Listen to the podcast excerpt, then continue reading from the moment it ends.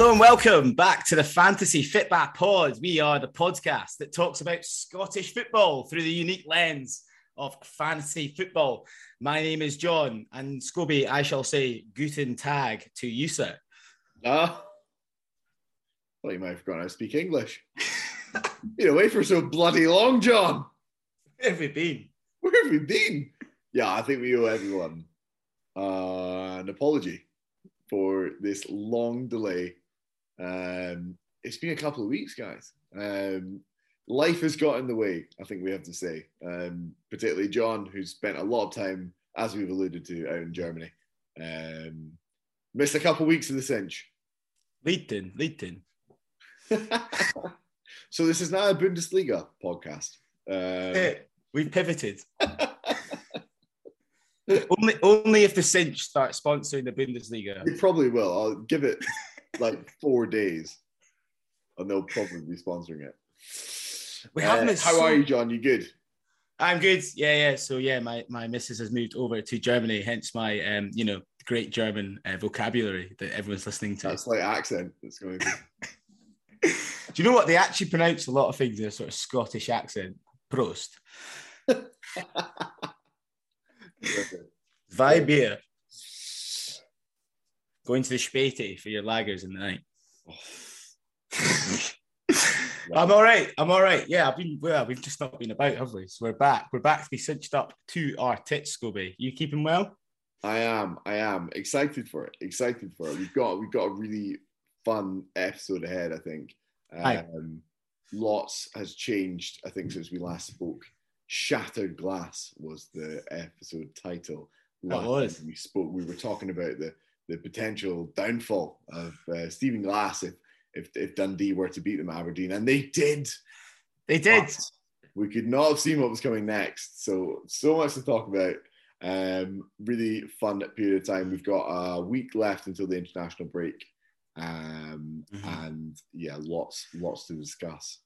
Yeah, exactly. I mean, yeah, we could dwell on the Scotland squad and talk about Xander Clark's well-deserved call-up and, why Tony Watt or Eamon Brophy aren't called up as the reserve strikers, but, in Sir Steve we trust. So, Scobie, you've come up with the idea for this episode, so I think it's only right that you tell the listeners how we are going to play this week's Fantasy Fitback Pod episode. Jesus, take the wheel. I get to steady the ship and chart the course this episode, do I? Right, so I just thought so much has happened. Why don't we take this? We always like to do a little random mid-season review of where we are. Correct. In this year, the cinch. So I think this feels like a better opportunity than we've had so far, and a great opportunity to review the league top to bottom, bottom to top, as it would be. So we're gonna go through each of the teams. We're not going to dwell too long on any team because there's just far too much to talk about with each one. So we're going to go bottom to top, and we're going to have a bit of a look. What's happened? Where are they going? How does November look? An interesting month before we obviously get to that footballing feast, which is December. Aye, exactly. Yeah, 12 games in. We're just a touch over having played each other once. So it just feels that perfect time. And because we aren't one of the mainstream podcasts that want to talk about the old firm all the time first, of course, on the Fantasy Fitback Pod here, we are going to go bottom to top. So listeners, you're going to have to strap in until you want to hear about Fashion Sakala's hat-trick at Fir Park. We are. John, I was writing out this little script here, when we were coming into it, and I thought, we've been away for a few weeks, and as ever, the cinch. Well, they've only gone and bloody cinched it. Whose advert is that you sent me again? The cinch. No, I know, but what celebrities are in that it? That is Rylan Clark's starring appearance. Rylan Clark, who I would love to have on this podcast, the face of the cinch, or cinch as it is, a fantastic stream of ads that's coming out at the moment. They've only bloody gone and cinched it. So they have, though. The league has gone and bloody cinched it. So what is the lay of this glorious land? Who are we going to start with? We're going to start at the bottom. We're going to start at Ross County. They've finally bloody done it. 2 successive 3-2 defeats for Ross County, coming into what was last week their last week of footballing action. We all knew that Ross County had been playing some good football. I think it was fair to say and fair to see that. And they positively cinched Dundee, didn't they? 5-0 away from home. Harry Clarke, Ross Callachan, having been, slow starts to the season for most Ross County players, starting to show some form, scoring 26 and 23 points respectively over the last couple of weeks. Harry Clarke's just 2.5 million, 26 points. Quite staggering, to be honest. And as we said, we felt this was coming from Ross County, didn't we? We thought they were playing some better football. They were on the rough end of a few results, but they were scoring goals, and you thought there was maybe something in the works. Yeah, I think, I don't know, Malky Mackay can chat a lot of shite, as we all know. And at the start of the season, he was saying that they weren't too far away. And then I actually sort of lost a little bit of belief in the way that they were playing just due to those tight defeats, Scobie. But as you say, they really turned around. I mean, Dundee arguably have been the worst team in the division this year, because as you say, whilst County are bottom, Dundee probably have turned in worse performances. And it's really exciting from a Fantasy Football Scotland point of view to have assets that we're talking about in a team that are sitting bottom of the league. I mean, we can't think about it too much without talking about Regan Charles-Cook, 51 points, sitting right up there, in the sort of top goal scoring charts of the Cinch this year, joint 8th on 4 goals from 11. There's only teams up there, Rangers, Celtic, Aberdeen, Hearts, Motherwell, Hibs that have got players in that top scoring. And this guy's doing it from midfield for Ross County. So he's a guy at 3.5 million, just feels like a sort of shoe-in. Absolutely. I was calling him out a few weeks ago, 19 points for him over the last couple of weeks. Say he's not quite up there with Harry Clarke and Ross Callachan with their kind of ridiculous point scoring totals, but all three of them I think are worth consideration as we go forward. What has halted that run of form, and I'm sure they would have been gutted, was the fact they were meant to play Hibs, which was called off under what has been clearly covered and covered and covered and covered again, the Hibs COVID catastrophe. We'll talk about that more and the teams that's affected right the way through the league as we talk about them. But Ross County would have loved to have played that game, I'm sure, right when it was meant to be. Ross County at home shortly after a 5-0 drubbing of Dundee away, playing a Hibs team that are in very, very poor nick. I think it's an absolute disaster. So a little bit like what Hearts faced when they were kind of coming into the international break and they would have loved to have played Rangers. It's sort of riding that crest of form, isn't it? You would have loved to have just played them right there and then, and it's been taken from them. No, I agree. I mean, this COVID outbreak has arguably come at the best time for Hibs, who we will come on to later. I suppose when you just look at that Ross County team again, Ross Callachan last year was, a real stalwart in so many teams at Hamilton. Was surprised, actually, he only got a move to County, in all honesty. Thought he could have gone a bit higher in the league. And I think it's for that reason, that Fantasy Football Scotland priced him at 4.3 million, probably right at the start of the season. It just feels a touch expensive for me. It does, especially when you've got Regan Charles-Cook there and a couple of other options in midfield, Blair Spittle, for example, that you might be thinking about too. But I think Ross County are worth looking at. I will say, in saying that, who have they got left in November? 3 games in November. Hibs, which we've just found out we think is going to be game week 14 or 15. Rangers and Dundee United. That's about as tough as it comes right now, particularly the fact they've had that break. So that's their 3 games that they're looking at in November. If they're going to have a double game week, it's maybe worth considering. So I don't think it's a bad thing stashing a Ross County player or 2 on your bench. Their December looks a little bit more forgiving. We'll get into talking about December later this month. But if we're looking at November at the moment, which we're going to kind of do with all the teams, a little bit of a tough run for them. But Ross County, definitely, finally, something to talk about. Yeah. Sorry, you raised a good point at the double game week. The fact that they missed that game, we're going to have 2 games from them coming up at some point. So that it just makes more sense to be, if you're thinking about, that player where you want to free up a bit of cash in your team, then a County asset feels like the exactly one. We thank Hibs for lots of things in this league, particularly as Hearts fans, but they've thrown some excitement into the league with a few double game weeks coming out of nowhere. And who else is going to benefit from that? And that's another nice segue for me. It's going to be Livingston. not quite onto Livingston yet. I'm going to talk about Dundee first, but yeah, it's not. I was going to say, what league table are you looking at, Scobie? Not to be left behind. What a good segue there, but no. I mean, we all want to talk about Davy Martindale. Oh, we'll get it. We finally have reason to talk about him. No, we're talking about Dundee first. John, you've said that they've been poor this year.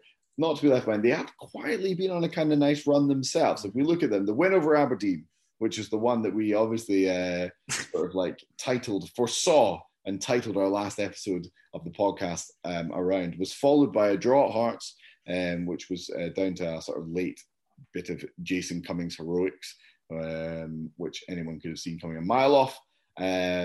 And then the drubbing at the hands of Ross County. So a very weird season for Dundee. They sort of, they'll show up. They're a team I don't think anyone enjoys playing. Weird. It's not one that sells itself as 3 points to anyone that comes across them in the league. But equally, they've had some really, really poor performances. Yeah. They've been poorer in general, I'd say, than Ross County have. We've been a bit more consistent, even though they've been on the sort of rough end of a few results. I think they've been a disappointment. I think is how you'd say it. I mean, Dundee, like, you saw them smash Killie in the playoffs coming up. And for me, Charlie Adams sort of epitomises the disappointment that they've been this season. I mean, this guy was picked out by a certain podcaster, at the start of the season as being such a great asset to go for. You know, was in at the 4 million mark, and he's got a return of 15 points, and he's played like every game. He's actually still owned by 7% of owners. So shame on all you owners that still own him, because he's been absolutely shite. And I think it's one of these things with Dundee whereby, as I say, beat Aberdeen, drew with Hearts, got hammered by Ross County, and then they beat St. Mirren, who were very much in form away. So you look at that run, and it's an impressive haul there. It's 7 points out of 12. You know, they're fighting for their position. I think that's going to be the story we see with Dundee throughout the league this year. What I will say with that is that there's actually no one from a player point of view that's really standing out and making a sort of like a case for selection. There's no one consistently scoring points, unless you want to differ with me. I mean, sort of just looking at the assist statistics for the season in the Cinch, and second place with 5 assists this season, who's slightly gone under the radar, is Paul McMullen of Dundee.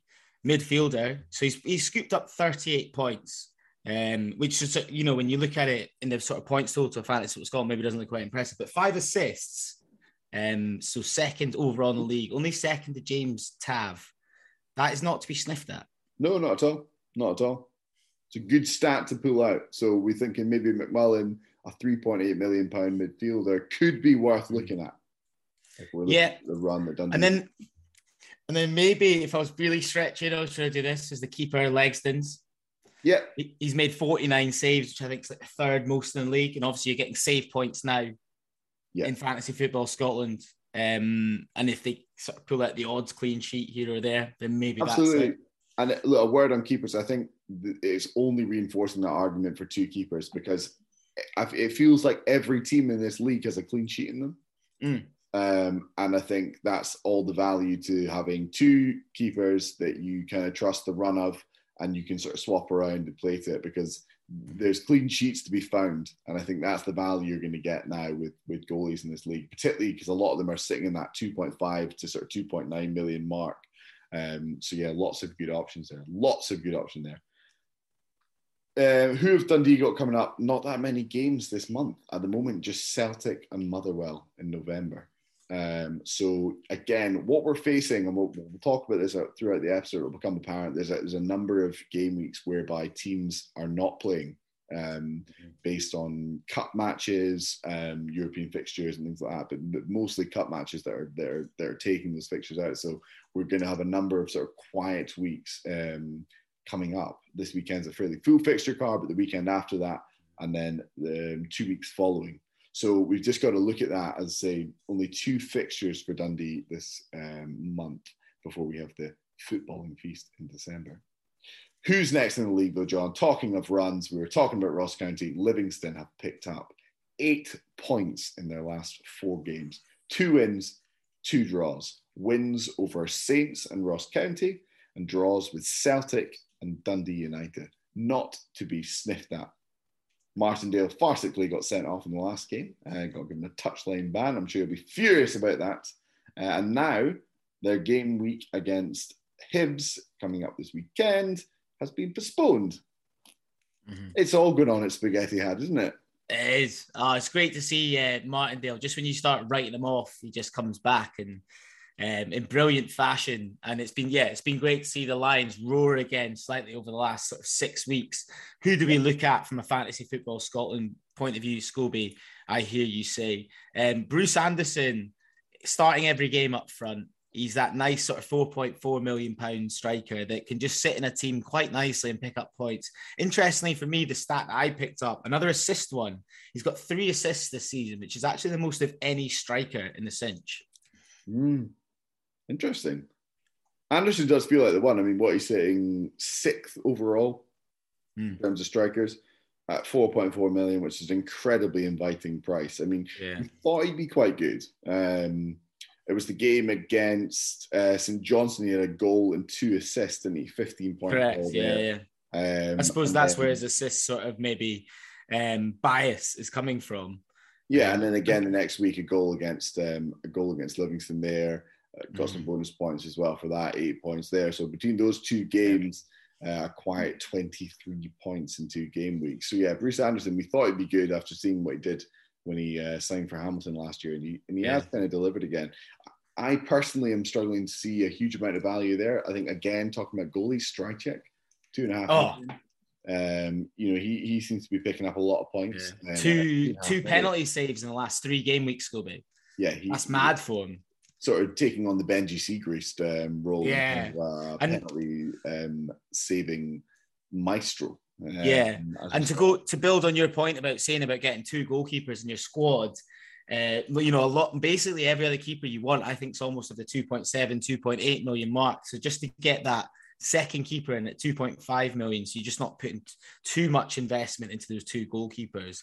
I mean, I think Strachek should be, if you want 2 keepers, I think Strachek should definitely be one of them personally. Exactly. I mean, 14 points last week against Celtic, fantastic. So worth considering, but we've talked now the bottom 3 teams that we didn't really have an awful lot to say about for a number of weeks this year. Now we have an awful lot to talk about, and Livingston, just to say there, they've got Hibs, St. Mirren and Rangers, so I mean all 3 of those teams, tough runs in this sort of coming month, but definitely interesting things to consider. So as we speed things up a bit, I've sort of grouped the next 3 and I've called them the muddled, middling, middle order. St. Johnstone, St. Mirren, Motherwell. We'll start in a sort of reverse order. Motherwell started their season, as we talked about a lot on this podcast, phenomenally, didn't they? Unbelievable, fast, victories coming out of their ears. They have now lost 4 of their last 5. Yeah. They look a little bit lost at sea, I must say. And I think after that 6-1 defeat at Rangers, a sort of cherry on the proverbial cake. Yeah. It was just all a bit of a mess for Graeme Alexander. How has it gone so wrong so quickly? Well, do you know what, Scobie? I'll give you credit. I don't give you credit very often, but I'm pretty sure after I saw them beat Dispatch Aberdeen, you said that they've got a tough run coming up. And lo and behold, they've not won in 4 games. But from a Fantasy Football Scotland point of view, Tony Watt has still returned and is still, I think, arguably the sort of season keeper striker, I'm going to call him, for this for the rest of the duration. Just, he's on penalties, he's scoring a decent amount of goals. And whilst we picked out the mercurial talent of the budget bird camp in Kevin Van Veen, he's the sexy pick, but he is slightly injury prone. And he's also picked up 5 yellow cards. And, that -1 every week just really hits into your points total. So it's not for him. And then to say, why have they struggled? I mean, someone to sum up their struggles. I mean, we love him, right, for his performance at Wembley. But Stephen O'Donnell, for the season, listeners, if you haven't looked at this, then I don't quite know what you've been. I thought it was a fault in the game, John. I thought it was a fault in the game. He's played 90 minutes in every single game. So that's 12 games, 90 minutes. So what's that? You're supposed to get 2 points for 90 minutes, right? His total for the season is -3.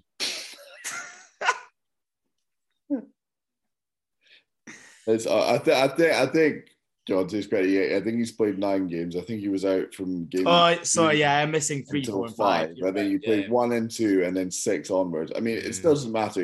He's played 9 games, and he's on -3.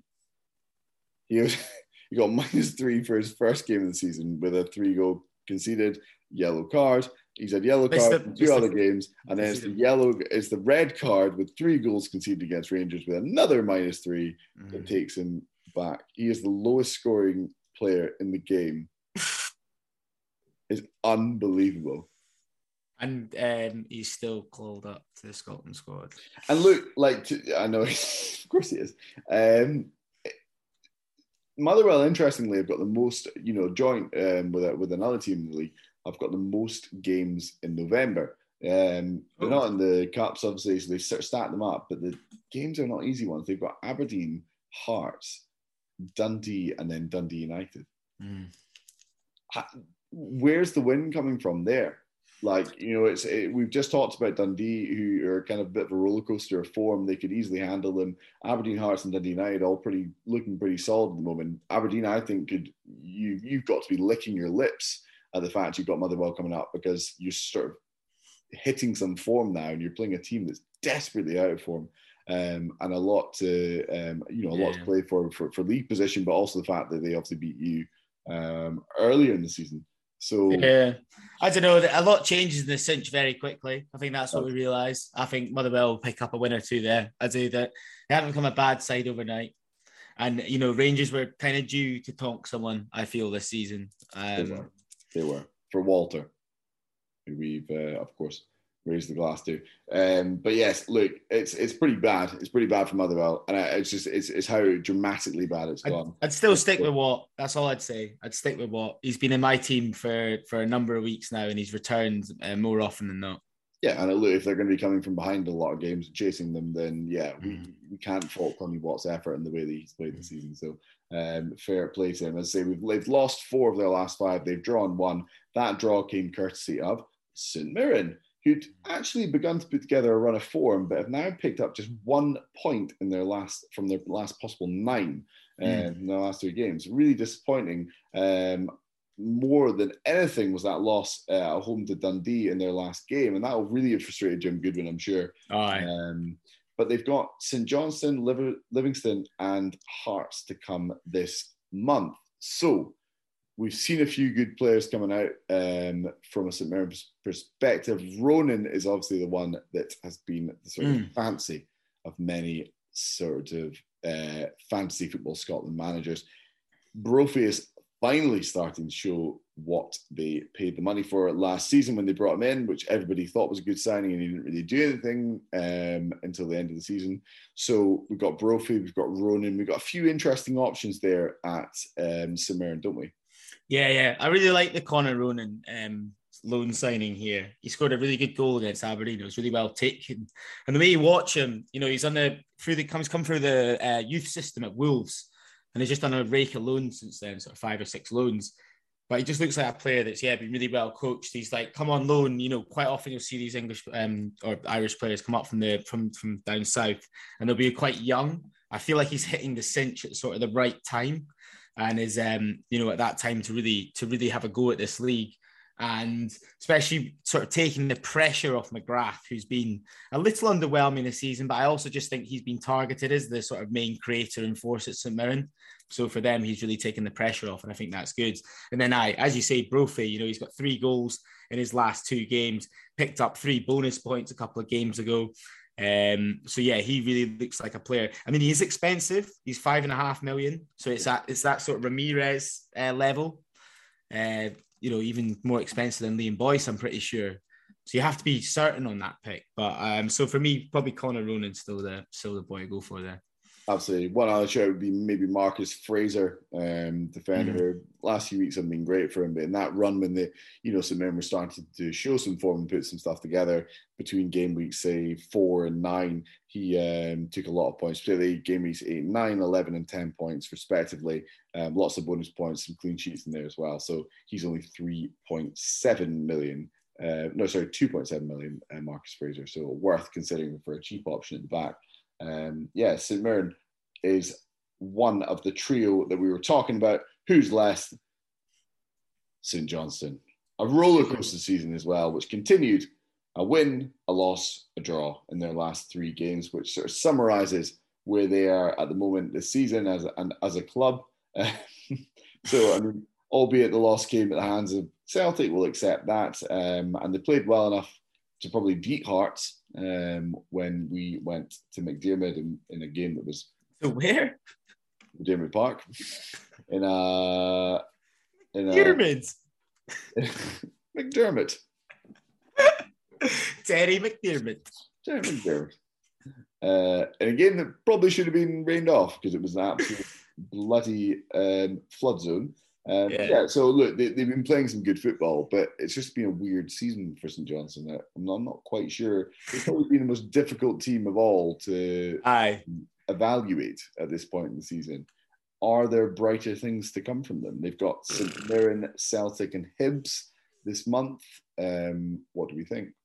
They're just such a difficult team to call fantasy-wise. I mean, I think the safe option is put a defender or a keeper in. I mean, Xander Clark's performance at Tannadice last weekend was sensational. You know, pulled off 6 or 7, like, really good saves. You know, normally you watch highlights and you're like, the keeper should have made that. There's a number of saves he made. You're like, maybe the keeper shouldn't have made that. So he was brilliant and came in with an 11-point haul, finally repaying my faith. Someone who'd been absolutely shite in my team since I brought him in. I brought Chris Kane in after his brace against Dundee. Since then, he's gone 2 points, 1 point, 2 points, 2 points. So he's on the chopping block for me. But just knowing that, he'll go and score another. I don't know. He's brutally inconsistent, Chris Kane, isn't he? Yeah. He sort of did this last year too. Popped up with a goal and assist, another assist the week after. Yeah. Brought him in and then nothing for 3 weeks. So. Nah, let's leave St. Johnstone alone. Sorry, I think so. I mean, I can't see anyone there at the moment. We loved Guy Melamed last year. Remember when he came in and we thought, is this the goal scorer that St. Johnstone was searching for? Obviously, not there anymore this season, but there's just no consistency for them, unfortunately. But I'm not concerned from a footballing point of view by St. Johnstone, and I don't think they're going to be going anywhere in this league. Are they going to make top six? I think they'll be struggling to at this point. To be honest, but never put it past them. Davidson knows how to get that team going, definitely. But yeah, talking of, that does bring us to the halfway point. Halfway point. Part one. See you later. In our review of the Cinch.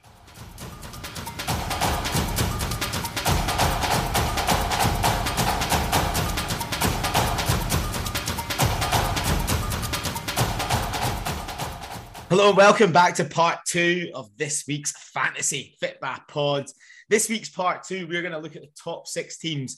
You know, Scobie, I was gutted when you came up with this format for tonight's podcast because what it said to me was that you didn't want to review the games from last weekend when Aberdeen obviously spanked the JITs at Pittodrie and sent their 5,000 away support back packing to Edinburgh.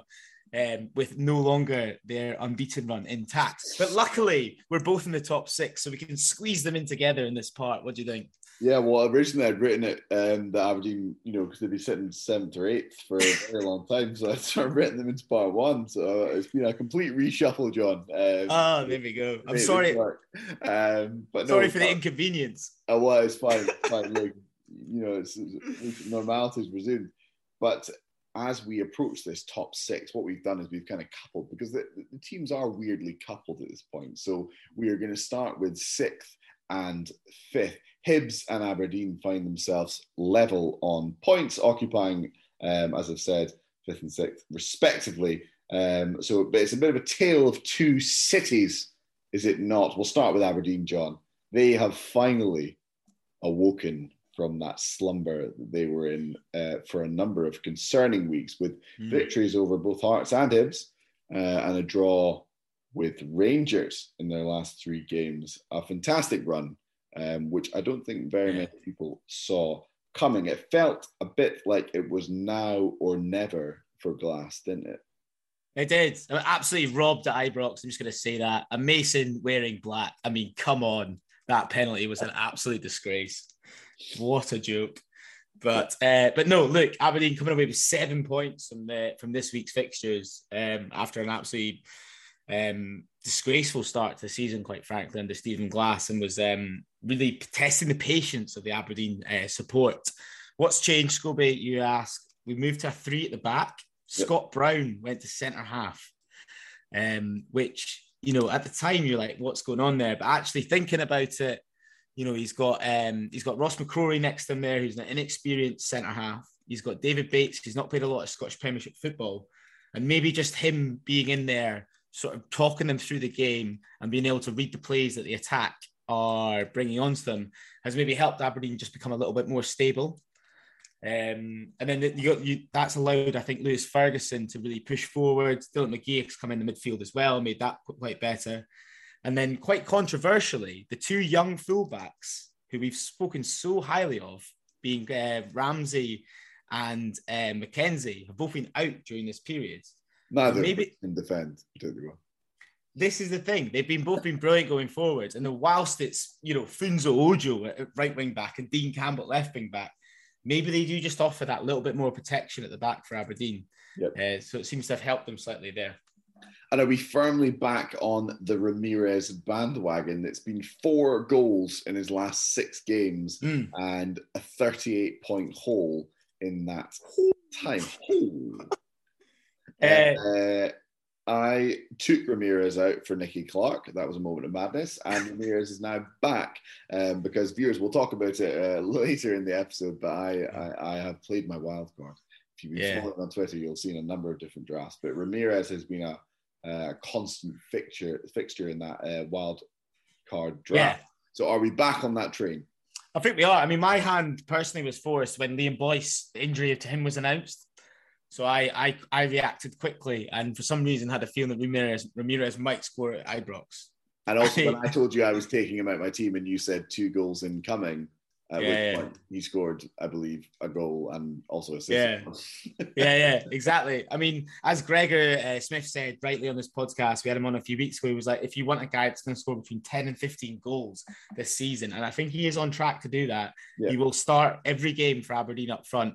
And despite, it was basically, he would have had a goal against Hearts. I don't know if you've seen Craig Gordon's save just after Aberdeen's equaliser. I mean, it's an unbelievable save from Gordon, about 6-yard axe, 6-yard out reflex. I mean, the kind of save that you come to expect from Gordon now. So, Ramirez feels like a really good one. Calvin Ramsey, you probably still want to keep in, I think. Well, they say, what are we thinking, 1 or 2 weeks before he's maybe back? Yeah, I think you got to hope he'll be back after international break. So I'm holding on into him. Look, this is the test now, isn't it, for Aberdeen? From a fixture point of view, they lost all the games we thought they'd win. They've now kind of won and performed in the games we thought they'd lose. Yeah. They've now got Motherwell, Dundee United, Celtic, teams that are right there and thereabouts where they are in the league. You know, we'd expect them at this stage, the way they're playing, to beat Motherwell, to have a really good game against Dundee United, and who knows against Celtic. So I think November's a super interesting month for Aberdeen before we get into December, and I think we're kind of learning who they are as a team now.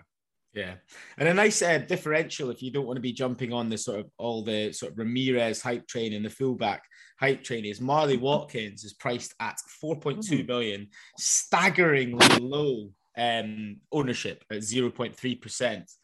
Scored a goal against Hearts, really good. I don't think he's prolific, but he has added a real bit of quality going forward to Aberdeen. Yep. And if you remember, Aberdeen did play well under McInnes at the start of last season, and it was because Watkins was on loan at that point. Yep. So when Watkins plays well, Aberdeen tends to play well. So maybe just a little, 4.2 million curveball in there if you fancy it, listeners. One to watch, definitely. So who's sitting with them in that sort of level pegging in the league at the moment is Hibs. And Hibs, meanwhile, have really self-combusted. They have Hibsed it. In true Hibs style, they've Hibsed it. 4 losses on the bounce when things were looking so good for so long. Losses at the hands of Rangers and Celtic, perhaps forgivable, but 3-0 to Dundee United at home, one that I called out as a potential. You did. I'll give you that. And then allowing Aberdeen to basically turn things around for their season. And now, a COVID crisis.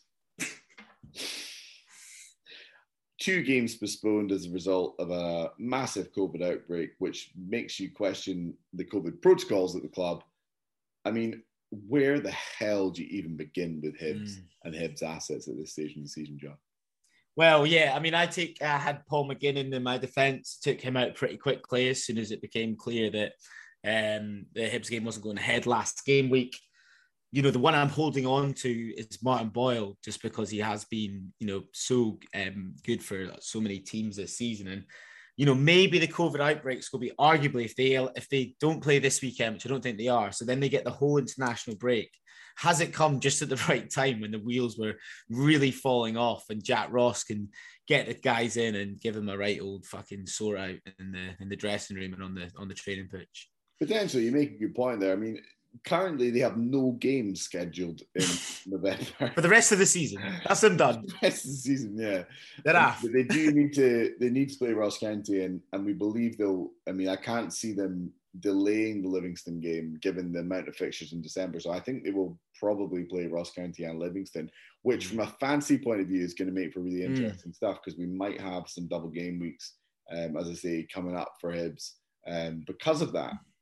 But...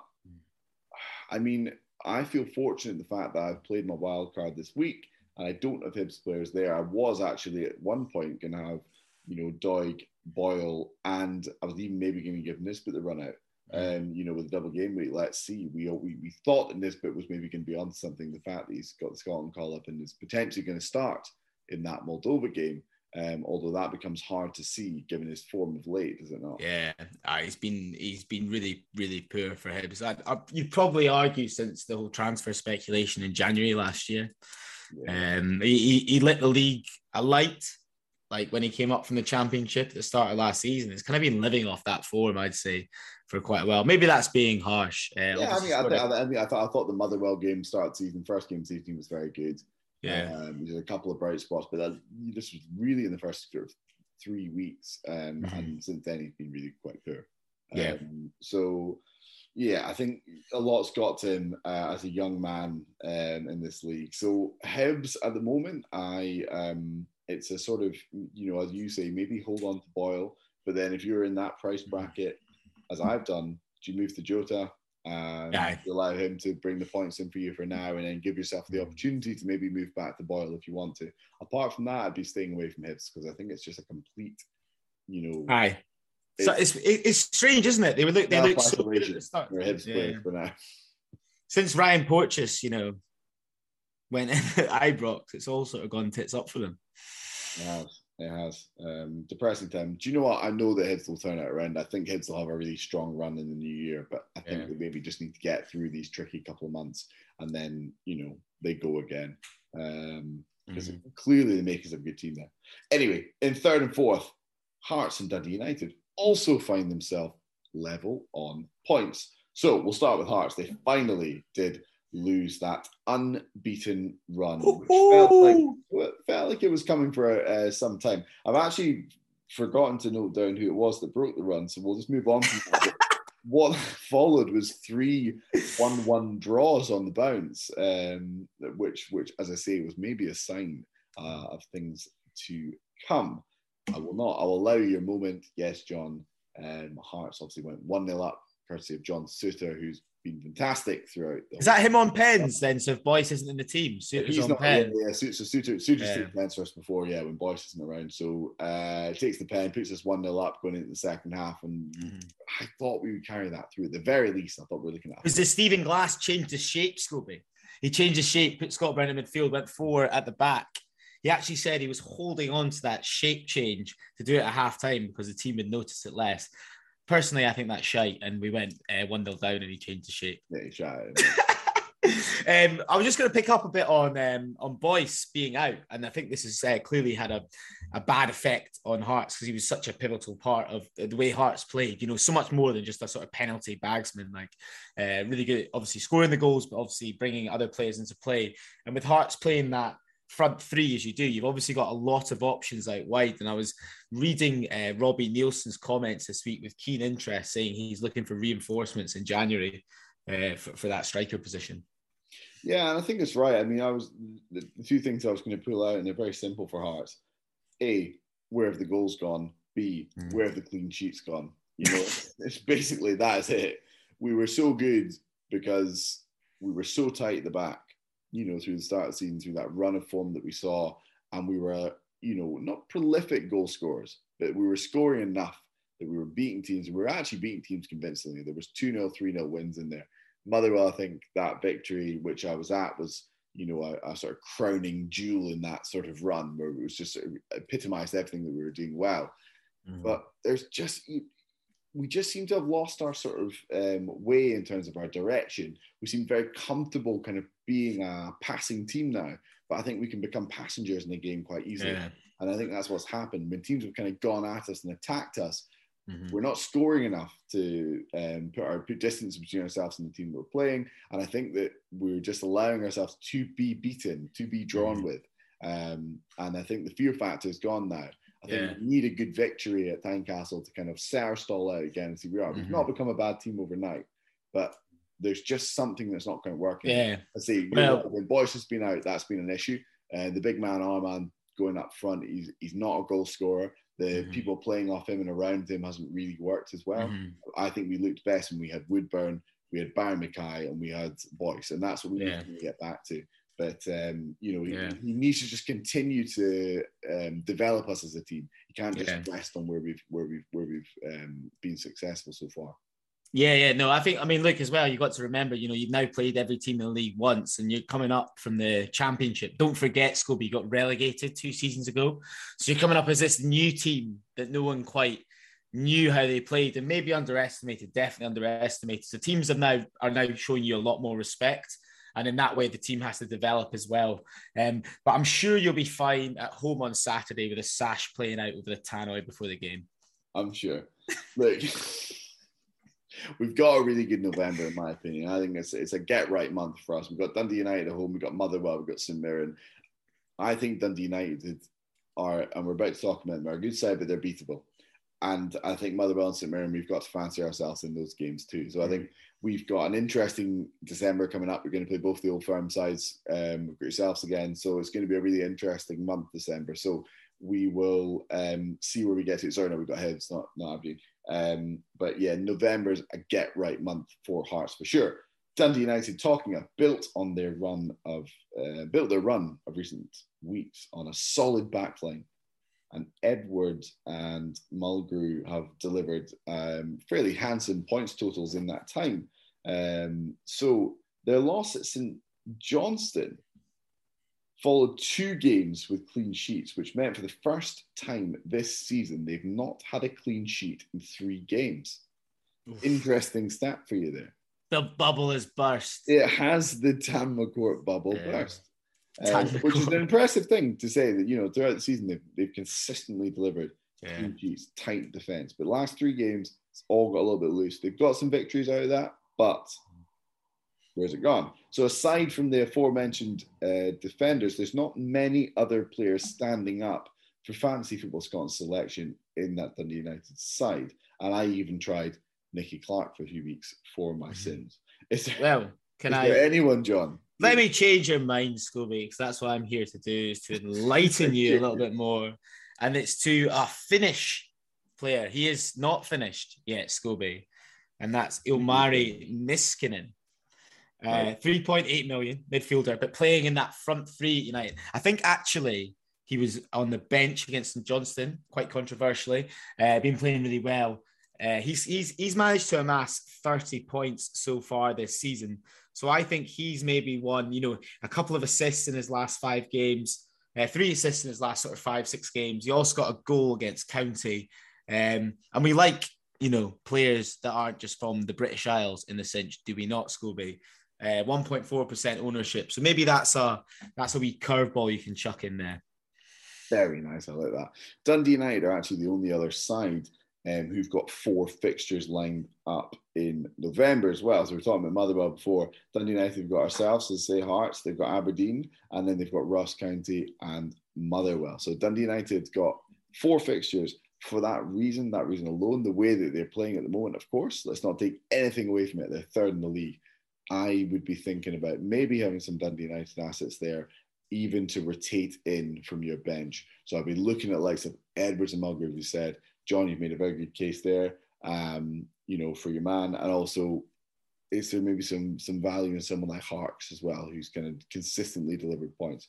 I think Dundee United players, Benji Seagraves, pod legend, I'm going to also be bringing him in, I believe, this week. Yeah, I think Hawks is the boring shout. Go Niskanen. So we're off Hawks, but everyone else though. All right. And well, look, there's a wealth of talent in midfield as well. So if you're occupying a place with someone like Hawks, maybe that's not the right way. So, which actually brings us very nicely on, John, to the top two. And to be honest, I'm not going to talk too much about the Old Firm. They have regained their place at the top of the league after a fun couple of months, depriving them of it. First and second, respectively, and expectedly at this stage of the season. But they're not playing their best football, and I'm sure their fans would be first to admit that. So we'll start with Celtic. The draw with Livingston the weekend there ended their run of 4 wins in the league. But in that time, they had 4 leagues. Jota, Kyogo, Turnbull, Ralston, Juranovic were the picks of the bunch during that spell. And I believe are the 5 Celtic players that you've got to be considering for any wildcard or any transferring that you might be looking to do. You know, you can only have 3 Celtic players. I do realise that. So I was going to say to you, John, here's a little question for you. Out of those 5, or out of the whole Celtic squad, who do you think are the must-haves? Must-haves? Do you know what, Scobie? On this pod, we actually got this right at the start of the season, and we said Turnbull was the man to go for. Yep. And he's the top scorer in the game. For my sins, I actually don't have him. I've got Kyogo and Jota in midfield. I'd be tempted to, stick with Turnbull and go one Kyogo and Jota. And then, Ralston, I think, has played every minute of the league campaign so far. It's quite rightly been rewarded with a new 3-year deal that he said was inspired by his daughter that was born earlier this year. So that's a nice heartwarming story. Yeah. Though Steve Clark obviously didn't think so by not giving him the call-up. By calling up Greg Taylor. No, at least not. Kyogo, Turnbull and Ralston are statistically the top 3 in terms of ownership in the game from a Celtic point of view, interestingly. But I do think Jota is an interesting one. I know his value kind of tips him over, but he's been consistent in the last few weeks. He's got like mad stats about being like top touches in the opposition box this season, and despite obviously playing less games because he joined later. I get the feeling, and this might just be utter shite, so I'll probably get called out by Celtic fans, but Kyogo seems to save his best performances for Thursday nights in Europa League. So when it comes to league duties, maybe he isn't quite as sharp or quite at his best.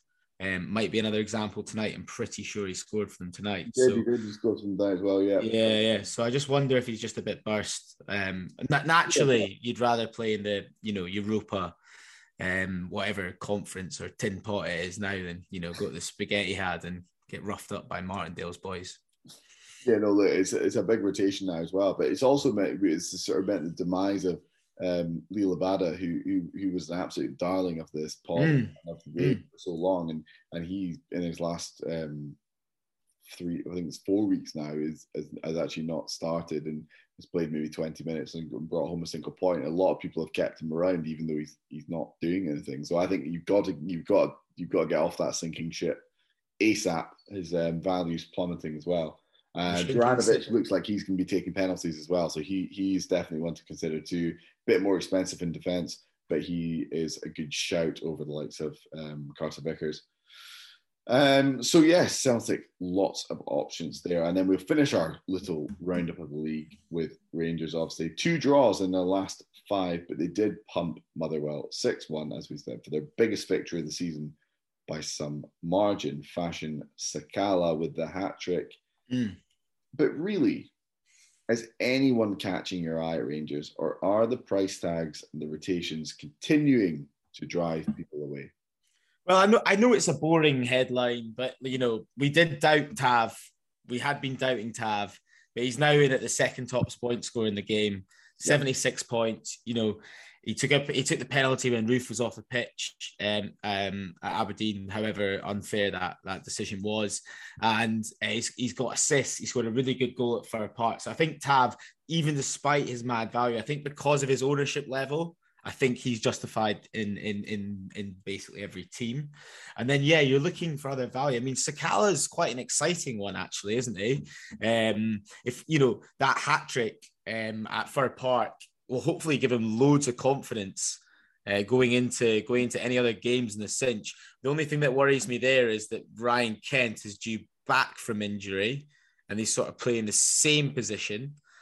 So it might lead to him being rotation risk. But I mean, if Sakala can, you know, bag quite a few there at 5.4 million, he's probably the most reasonably priced Rangers player in the game.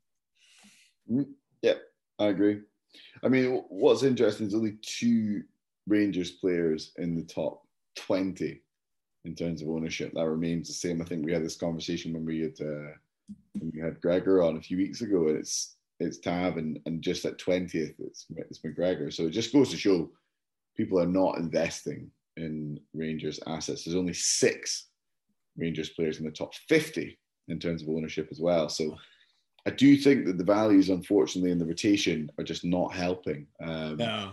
You were asking me, could I see a point this season where I could have, find myself wanting 3 Rangers assets in my lineup, and I genuinely can't see that at this point.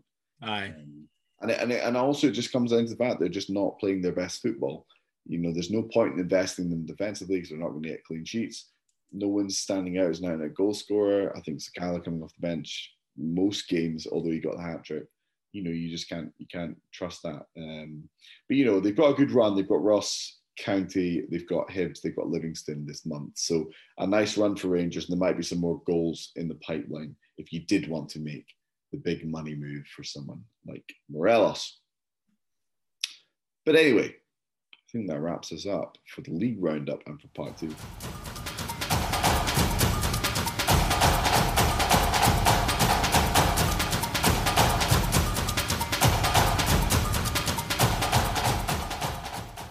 Hello, welcome back to part 3. I hope you are still with us and have not switched off after our 12-team run-through of the cinch. Bottom to top. Scobie, I like looking at you bottom to top. Tell me how your wildcard is looking. Well, I mean, hopefully people, and this isn't just a plug for our Twitter page, but hopefully people have been following. I've been posting different drafts of my wild card this week, some of which, John, have been met with ridicule. You know what? We, on Twitter, and I'm shocked at this, we have never been trolled or yet to be trolled badly. Exactly. I feel like this week is the closest thing we have been to getting trolled, and it's because of your shitty wildcard drafts. I was getting the people talking, John. Where have I landed? I think I've landed with something that's more palatable. Although some people did seem to not understand the bench trick. Oh, they never do. It gets them so fired up. I left you. We had a few Dundee United fans tell me that Robson wasn't playing, and I'm aware of that, and that's the point that he's in my team. But thank you for that. So where am I now? Well, I've got Jack Anick and I've got Matt Macy in goals. Matt Macy's obviously not got a game, but he's dropped in value at the moment. He's down to about 2.7 million, and I think we're obviously going to see a double game week coming from those two in there. I'm keeping Tab. I've gone Kingsley from a Hearts defence point of view, and I've kept Ralston. I've also brought in Bevis Mugabe, and I've kept Ryan Edwards. So a bit of a mix there. Mugabe I like because the fact that Motherwell have got 4 games this month, so we can swap him in where we need to, and he can fill a hole. And Kingsley, the thinking behind that, free kick merchant, and I don't see an awful lot more value in any of the other Hearts defenders. Right. I do like Hearts' run this month. And then we've talked about the rest, I'm sure, plenty for us to understand.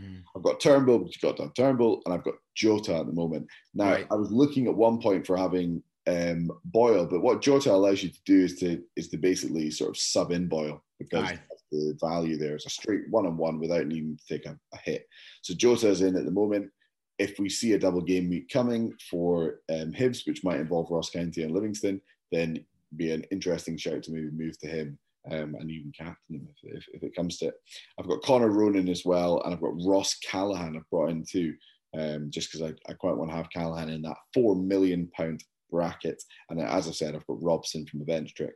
And then up front, quickly to run through that, I've got Eamon Brophy, I've got Tony Watt, and I've got Christian Ramirez.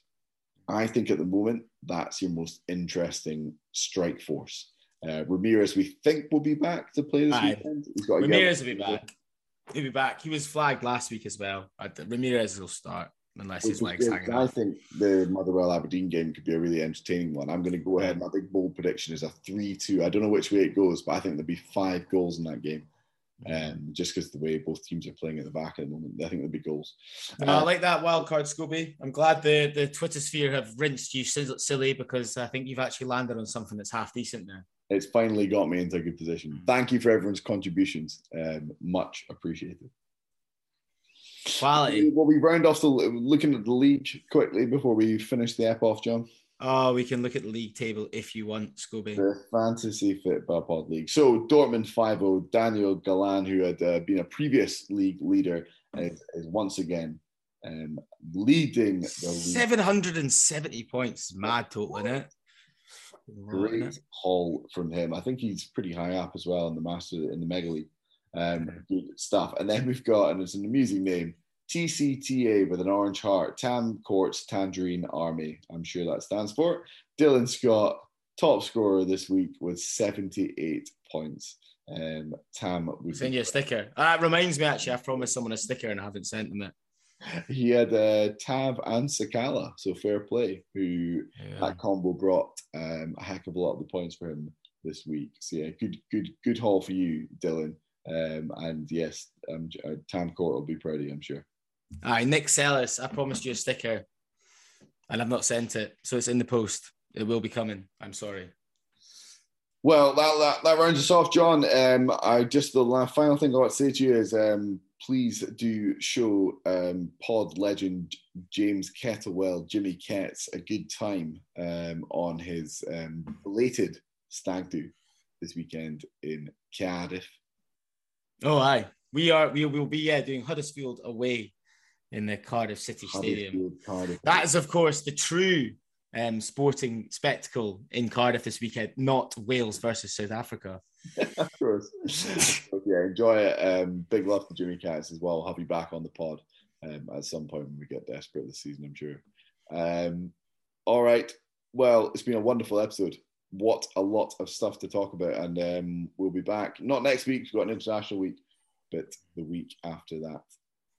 We will. Thanks so much for listening, listeners. If you've got this far, go on, just ping it on to one of your mates that you know that doesn't listen to the pod, see if they like it. I dare you. All the very best, troops.